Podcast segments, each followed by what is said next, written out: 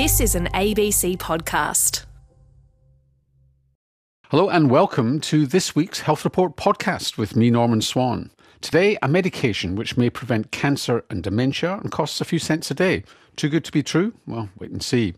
They say that 50% of dementia is preventable. An Australian study shows benefit from a cocktail of non drug interventions. And a story about energy drinks, which will stand your hair on end or maybe even bleach it. Just joking about that bit, but the research is serious. And the longer the coronavirus pandemic drags on, the clearer it becomes that for some people with COVID 19, symptoms don't simply clear up when the infection does.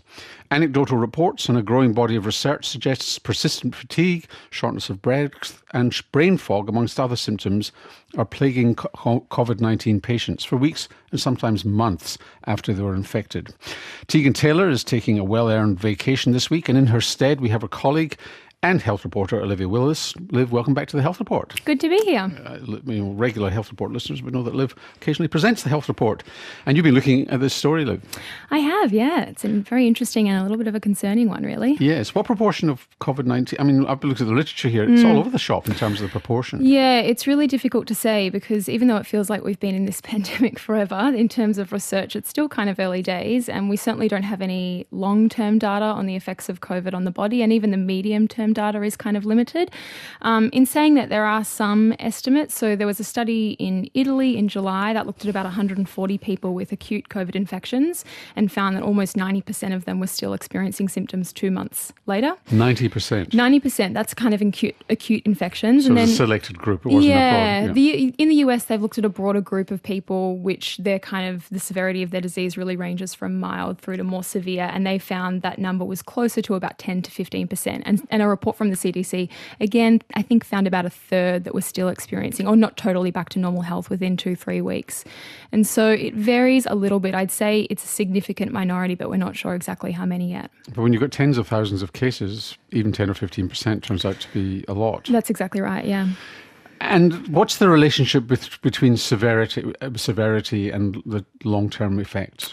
Well, in some ways, you'd obviously expect to see a kind of correlation in a way between the severity of disease at the acute stage of the infection and maybe the likelihood of ongoing symptoms, but that's not really necessarily what we're seeing with COVID. So, symptoms like ongoing fatigue, breathlessness, um, difficulty concentrating are being reported by people who had mild cases to begin with or who are even asymptomatic.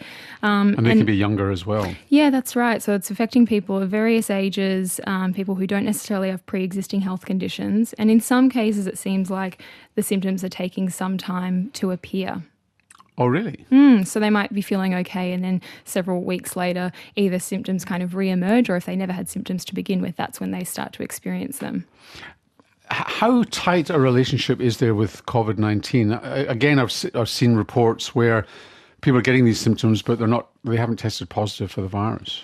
Yeah, it's an interesting one. I've seen lots of those too. And I think in some cases, certainly in the US, they're saying that uh, people may not have qualified for a test early on when the testing was quite limited. So they weren't able to get a test and then experience symptoms much later. And they've kind of put it down to it's likely that they had a COVID 19 infection, but they didn't necessarily test positive to the virus at the time because they couldn't get a test. Um, but we also know that people who are experiencing symptoms they have cle- some of them have cleared the infection, so they test negative to the virus that it's no longer in their body, but they're still experiencing symptoms that persist. And what do the experts? How do they, what do they speculate is actually causing it if the virus is gone? Is this just a common or garden post-viral fatigue that you can get with hepatitis or mm. Epstein Barr or, or something like yeah. that? Yeah, look, it's not exactly clear. In some cases, it may you know it may still be the virus itself that's causing the damage. We know that the acute stage of the infection um, the virus can kind of attack various different organs and the Including symptoms. The brain. That's right. And the symptoms in this kind of um, ongoing sense seem to be really wide ranging as well. So it's possible that, say, the lungs, for example, we know that the, if the virus infects the airways, it can make it difficult to breathe, and that may explain some effects later on that people still are struggling with breathlessness and so on. But researchers suspect that what's going on is high levels of inflammation in the body, um, which are triggered, you know, when the immune system is trying to rid the body of the infection, that that may be actually causing some of those ongoing effects. Is it a specific COVID 19 syndrome or is it the same spectrum of symptoms as you get with post viral fatigue? Well, there seems to definitely be similarities there. So we know that post viral fatigue is obviously seen in other viral infections. And there's, Such as?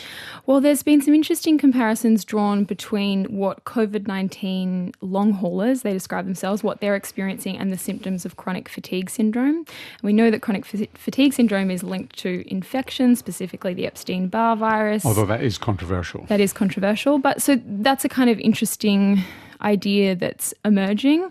Um, but COVID 19 also seems to be behaving in slightly different ways to other coronaviruses. I mean, if you look at something like cardiovascular symptoms, we know that in the original SARS outbreak, um, cardiovascular symptoms were there, but they were generally kind of self limiting and not persisting beyond the period of recovery.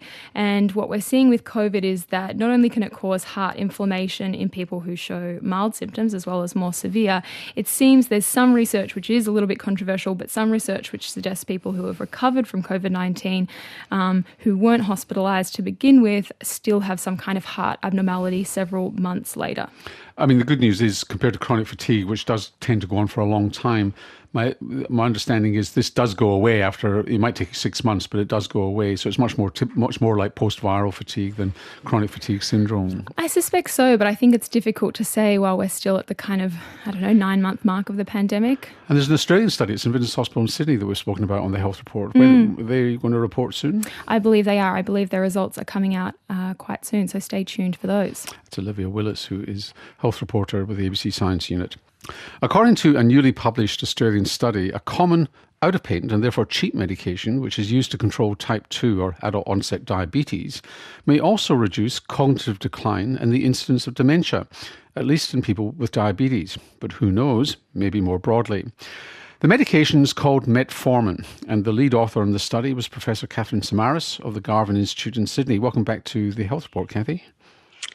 I'm very grateful to be here. Uh, well, wait till the end. We might not be grateful at the end.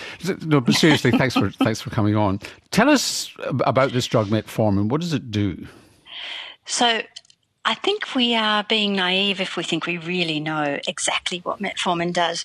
Um, we've thought for a long time that it is something that makes insulin work better, an insulin sensitizer. Um, but about 15 years ago, some really great research actually showed that it has a major glucose lowering effect by lowering the amount of sugar that the liver produces, particularly overnight. But we know from some of the other studies that it has a lot of other effects. For example, it may even change the way our genes are wired. So it can change the way our genes are expressed, epigenetic changes in response to taking the medication. It probably changes the gut microbiome. There's quite a bit of research suggesting that it alters the gut microbiome and therefore may have anti inflammatory effects through changes on the gut microbiome. There's some interesting research looking at how it might change the way the body ages. So there are processes that lead to cell death, including the way proteins fold and the way that they are um, uh, arranged in the cell that allows the cell to function really well. So that it may explain some of the, the data around people living longer when they are on metformin. And there are some interesting animal research studies that have suggested that you know that is actually a true phenomenon rather than just a simple observation that have, has been made. And there are trials going on to see whether it prevents cancer.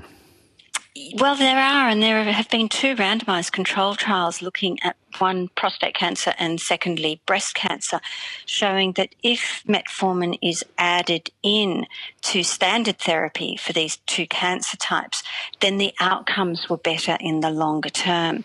And that also fits with um, some of the data around modest weight reduction in patients who have cancer who are overweight, that they also improve outcomes. Metformin can cause, in some of the studies, a three to five kg weight loss. So um, there are some very, very interesting um, benefits to metformin that are not simply um, quarantined, if you like, by diabetes alone. So this study was not a trial. You were observing.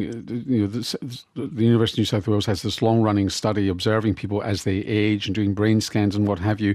And you you were observing people with and without diabetes, and the people and the medications they were on with diabetes, and doing very intensive uh, developmental tests on them to see whether their how their cognitive function was going. Correct, Norman. The Sydney Memory and Aging Study um, has recruited over a thousand people um, from the Wentworth um, uh, area, um, and all of these people have very generously come in for days of testing. So we look at their metabolic profiles. We look at, uh, they answer a whole range of questionnaires about their health, about having falls, about what kind of work they've done, what kind of environmental exposures they may have had in workplaces, how much weight they've put on over the years. Um, and in addition to that, we've been looking at vascular measures, we've been looking at a whole range of measures in blood to do with inflammation, and then the cognitive testing, which is a real strength of the study. And what so did you find we, we when you when you looked at whether or not they were taking metformin? So it basically removes the effect of having diabetes on cognitive aging. So diabetes so, speeds up cognitive aging, and correct. if you're on metformin, it seems to slow it down to normal. It makes it exactly like every other 76 to 96 year old that was in our study who didn't have diabetes. So it completely removed that effect that you see. Uh, whereas the people who had diabetes and were not metformin had that very much steeper loss of uh, cognition that you would that we know about in, in type 2 diabetes. But the dementia data were really uh, the, the fascinating things for me. Because of the very, very rigorous assessment of cognition, um, we could come up with um, a dementia diagnosis. And, and the team involved in this are, are international experts at, at dementia. So they involved Parminder Sachdev and Henry Brodaty and their team of neuropsychologists. And so all of the events around dementia were adjudicated events, which means you have to very, very, rigorously look at all of the data and go, yes, this person has crossed the line and meets a diagnosis of dementia. Prior studies have been just like assessed by telephone call. Oh, yes, you've got a, di- a, dementia diagnosis. So that's really not very sound research um, methodology. I think we've probably had one of the, the most rigorous assessments of cognition to date in this kind of observational study. So it, it really was very, very clear cut that we saw these profound reductions, 80% reduction in the rate of dementia in people with diabetes who were on metformin. And presumably, if it was cause and effect, it was due to those other effects that you were talking about inflammation, effect on the immune system, goodness knows what else. Well, we tried to control for as much as we possibly could to make sure that any effect that we were observing could be attributed to metformin. And, and hopefully you'll talk about it, Norma, but you can't say for sure. But we controlled for age, obviously, for the presence of heart disease, blood pressure, cholesterol. There's even a gene that increases the risk of development of dementia called apolipoprotein E epsilon 4. It's a mouthful. Um, but we even controlled for that so that we couldn't attribute what we observed to other potential factors. But there are always biases, so in these observational studies. So, given it is an observational study, but done in this detail, mm. is this ready for showtime? In other words, you, um, it's going to be very hard to repeat this study. It's going to have to be done over years and years and years down the track. Are we ready to use metformin now on the basis of a study like this and some of the other findings out of metformin? No, I think we need the randomized control trial. So we're going to wait a decade, have we? Happening. well, the randomized control trial will start as soon as um, pandemic settles and um, and we can start recruiting people. So we put our data into the National Health and Medical Research Council and were fortunate enough to be awarded um, with grant funding to look at this in people without diabetes. Because for me, we know that the use of metformin in diabetes is it's it should be there as a foundation medication for all people with type 2 diabetes. We know that from data that show lower cancer so, rates. Yeah, but the blockbuster effect mm. is if it works in people without diabetes. Well, that's what we need to do the randomized control trial and we need to do it in people without diabetes. Kathy, thanks for joining us. You are very welcome, Norman. Kathy Samaras, who is uh, theme leader in healthy aging at the Garvan Institute and is an endocrinologist at St Vincent's Hospital in Sydney. And we'll have a link to uh, some details about the about metformin because it's not free of side effects such as nausea and vomiting, and has some serious side effects, although they're a bit rare. Now, some experts argue that about 50% of dementia is preventable through things like maximising education early in life, keeping your blood pressure down, not smoking, having a good diet, avoiding diabetes and obesity, reasonably intense exercise, maintaining a good social network, and maybe even now metformin. Well, a consortium of Australian universities and research centres have just, has just published the results of a randomised trial. This is a randomised trial, not an observational study, into a cocktail of non drug interventions to see if they help people whose thinking and memory are impaired or declining. Professor Karen Anstey is director of the Uni- University of New South Wales' Aging Futures Institute and is a senior research scientist at Neura. Welcome to the Health Report, Karen. Hello. Yep. So tell us about the people you studied in this in this randomized trial. Yeah, so this trial focused on people who have either subjective cognitive decline or mild cognitive impairment. So, subjective cognitive decline is when when you feel that your cognition is deteriorating or someone who knows you well thinks that it is, but we can't actually um, identify a change on clinical testing. But it's been shown that that group are actually at increased risk of developing mild cognitive impairment and dementia. So we targeted that group and then people who also had, um, had a cognitive impairment that was clinically accessible. So I'm feeling more forgetful, but when, you, when I go to a neuropsychologist, they, they don't find anything abnormal. Yeah. Yeah. And what were the interventions you studied? Right. So there was a control condition, which was an online educational uh, program that we've developed and assessed in healthy uh, middle-aged adults who are at risk of dementia. And that is a educational model, module that tells you about dementia and risk factors. We have an educational module about physical activity, one about diet, and one about um, cognitive engagement. And then the intervention group received the same mod- modules, but they also had a face to face session with an exercise physiologist and two follow up appointments, and a face to face session with a dietitian who gave them very tailored dietary advice and followed them up as well. And they were also given a subscription to a brain training package. So let's talk about the diet. You were encouraging them to get onto the Mediterranean diet, is that right? Yes, that's correct. Um, the Systematic reviews have shown that the Mediterranean diet is associated with about a 30% reduced risk of Alzheimer's disease. Um, so that was the diet that was selected for this intervention. And the exercise, does it matter what kind of exercise they were taking? Because I, I understand that to be, that it's going to be reasonably intensive to work.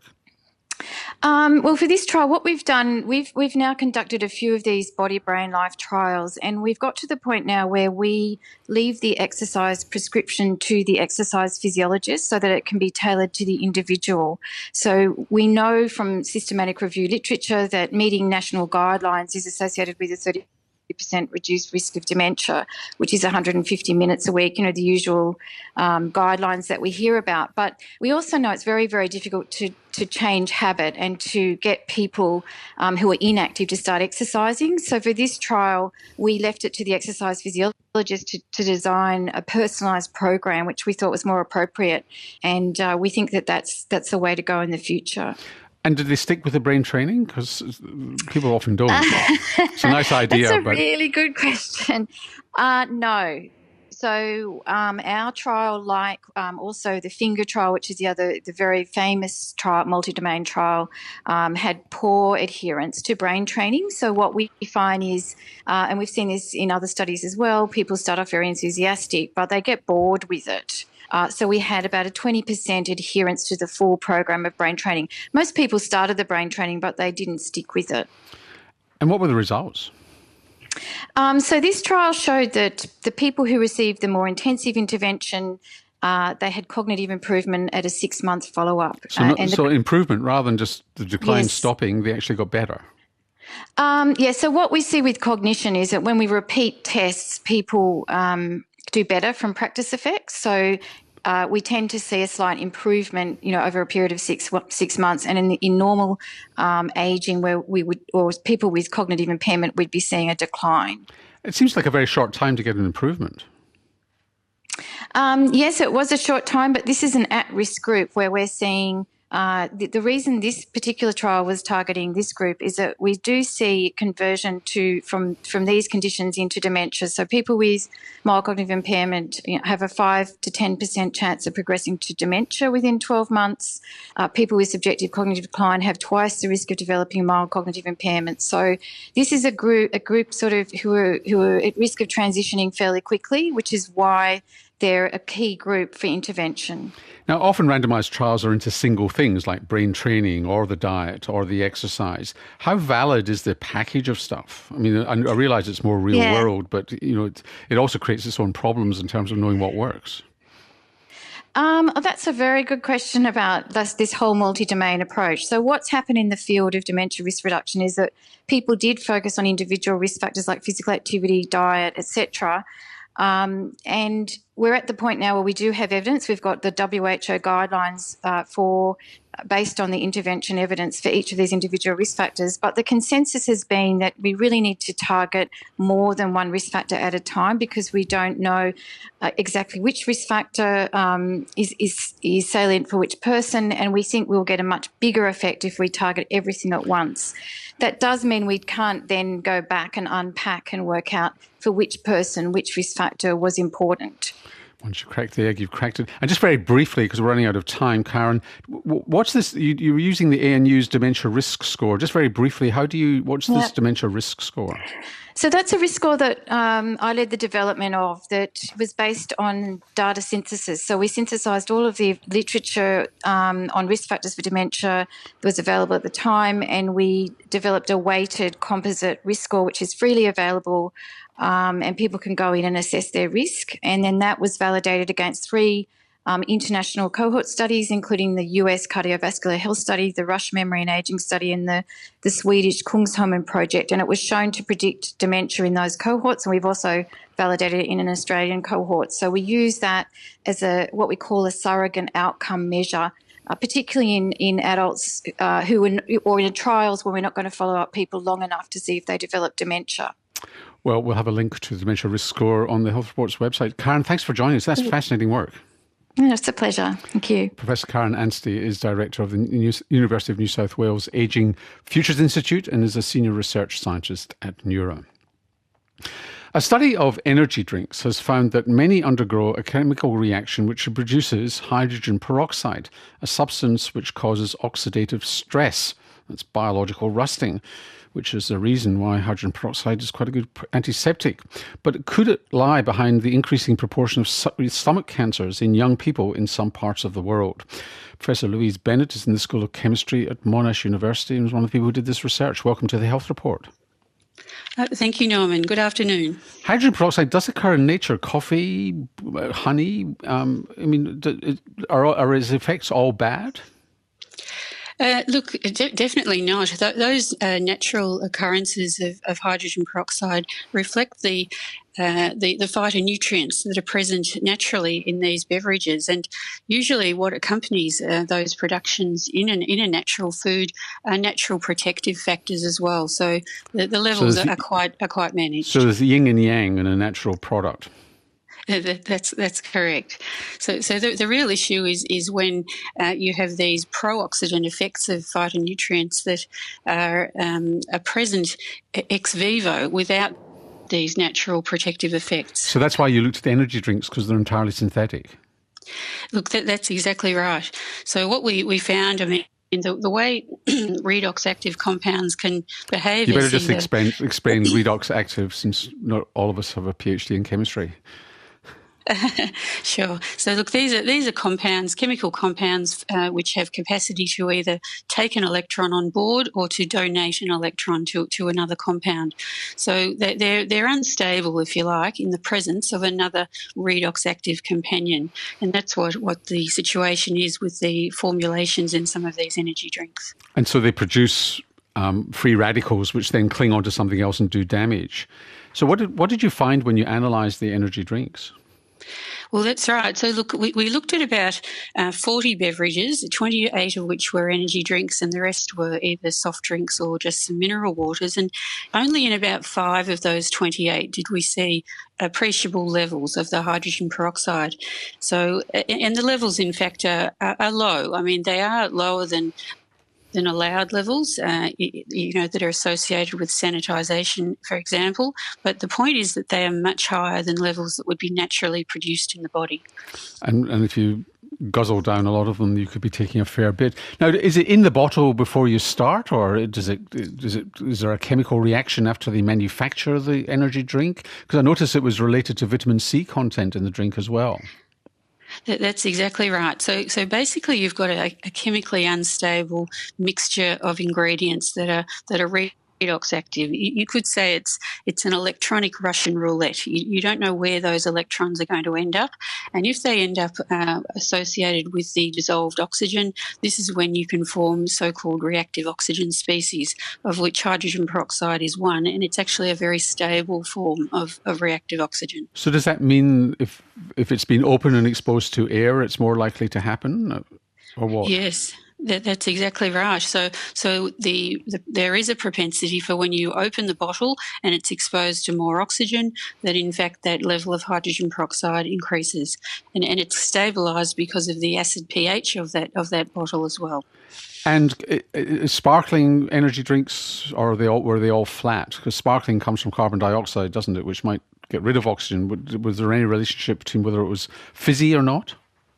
Uh, well, well, as a matter of fact, in that the, the process to, to make these energy drinks, the uh, the carbonation occurs um, afterwards, and, it, and, it's all trapped in the bottle. So really, that chemistry is related to the amount of dissolved oxygen that's in the that's in the water that's used to make the drink.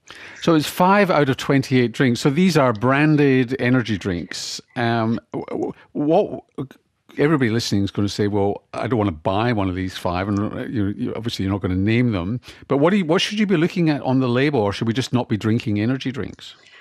Look, I do think this research does justify a little bit more investigation of, of which formulations and combinations uh, are susceptible to producing the hydrogen peroxide. So, in our research, we did identify a handful of ingredients in combination with the ascorbic acid that seemed to be um, particularly that, that's right, vitamin C.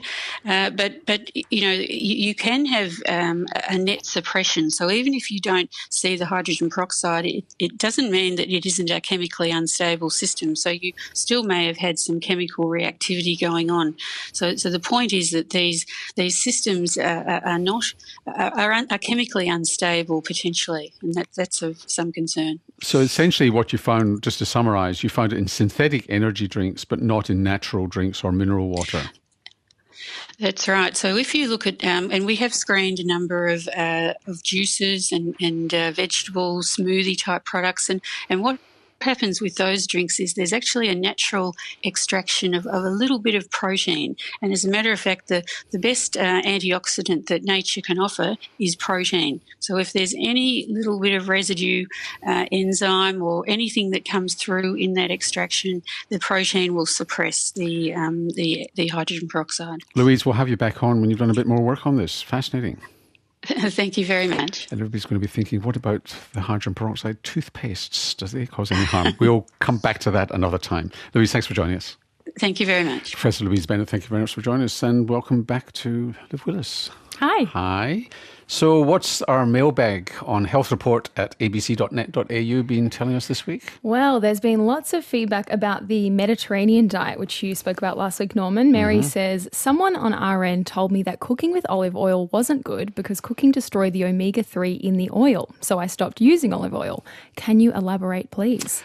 I can you should be cooking with olive oil. Olive oil is the secret sauce. It seems to be the element if you look at other monounsaturated fats, if you're just looking at your heart, the other monounsaturated fats replace saturated fat, but there are all sorts of goodies in olive oil which react chemically with things like tomato and onion and other uh, and other foodstuffs that you're cooking, which create a very strong antioxidant environment. So you should be cooking with olive oil because it's not just the olive oil. You might lose a little bit with heating it, but in fact, you're gaining more by cooking with it. We don't know who said that on our end, but listen yeah. to Dr. Swan instead. Absolutely. We also have a correction from Marcus who says, Dr. Norman, absolutely love listening to you, but my Italian mother would scold me if I didn't speak up. Sofrito is the mix of onion, carrot, and celery, which you cook before, all caps before, adding tomato in Italian cuisine. So here am I slapping my wrists. More of a comment, thank you, thank you for Marcus that comment. Uh,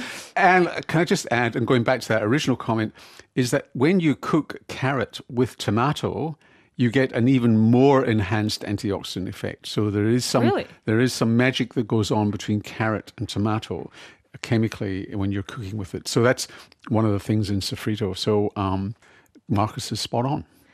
And last week we talked about the dangers of tattooing. And an optometrist, Ian, he's written in saying that tattooing is linked to uveitis. That's a kind of eye inflammation that can cause pain and blurred vision and even retinal detachment. And they reckon that in rare cases, the tattoo ink can actually cause an immune response that triggers this inflammation. I didn't know that. Nor did I. I've had four retinal detachments, uh, but I've never oh. been inked, so I can't blame tattooing on it. Before we go on, we should just say, you know, for anybody listening, given that I'm a world authority on retinal detachments since I've had four of them, things that you need to watch out for are just sudden floaters, you know, bursting into your vision, particularly small floaters. Um, I describe it like English marmalade when you get them. And classically, also, you get a blank spot in your vision, which is called a scotoma. And it can be, it's like a semicircular black spot in your vision.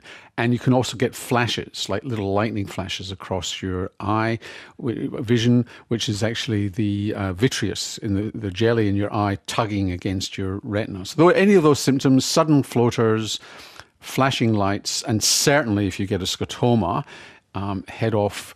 Uh, if you get a scotoma, you need to head off to hospital. But if you get the other ones, check out with your GP. But you may need an ophthalmologist or a retinal surgeon to have a look at it. Okay, great advice. Last one, Christine. She's written in and she says, My sense of taste changed during the time of the bushfire smoke events in Canberra earlier this year. This did not resolve when the smoke stopped. Since then, I've had a tingling sensation on the front of my tongue along with a metallic or bitter taste. Would the timing with the smoke event be a coincidence or related? Any information would be interesting to know.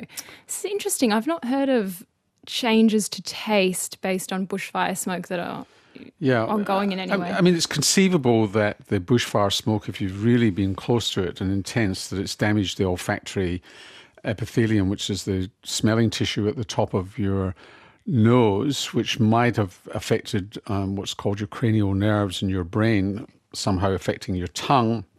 What's a bit worrying there is just the symptoms like the tingling on the tongue. I would have thought that Christine needs to go and get a checkup with her GP and, if necessary, just a double check with the neurologist that there's not something else going on. But it could just simply be chemical damage from the bush smoke. But getting things like tingling anywhere in your body and it's, it's not easily explained, that's more than just losing your taste. You probably just do need to get checked up. And sometimes that metallic taste can be kind of a side effect of things like medication and other that's causes exactly, for that too. Yeah, that's exactly right. Liv, thank you. Thanks so much. Well done. And if you want to send in a question or a comment, email us at healthreport at abc.net.au. This has been the Health Report podcast. Do recommend it to others. Do give us a review on Apple Podcasts. And we'll see you next week. You've been listening to an ABC podcast. Discover more great ABC podcasts, live radio, and exclusives on the ABC Listen app.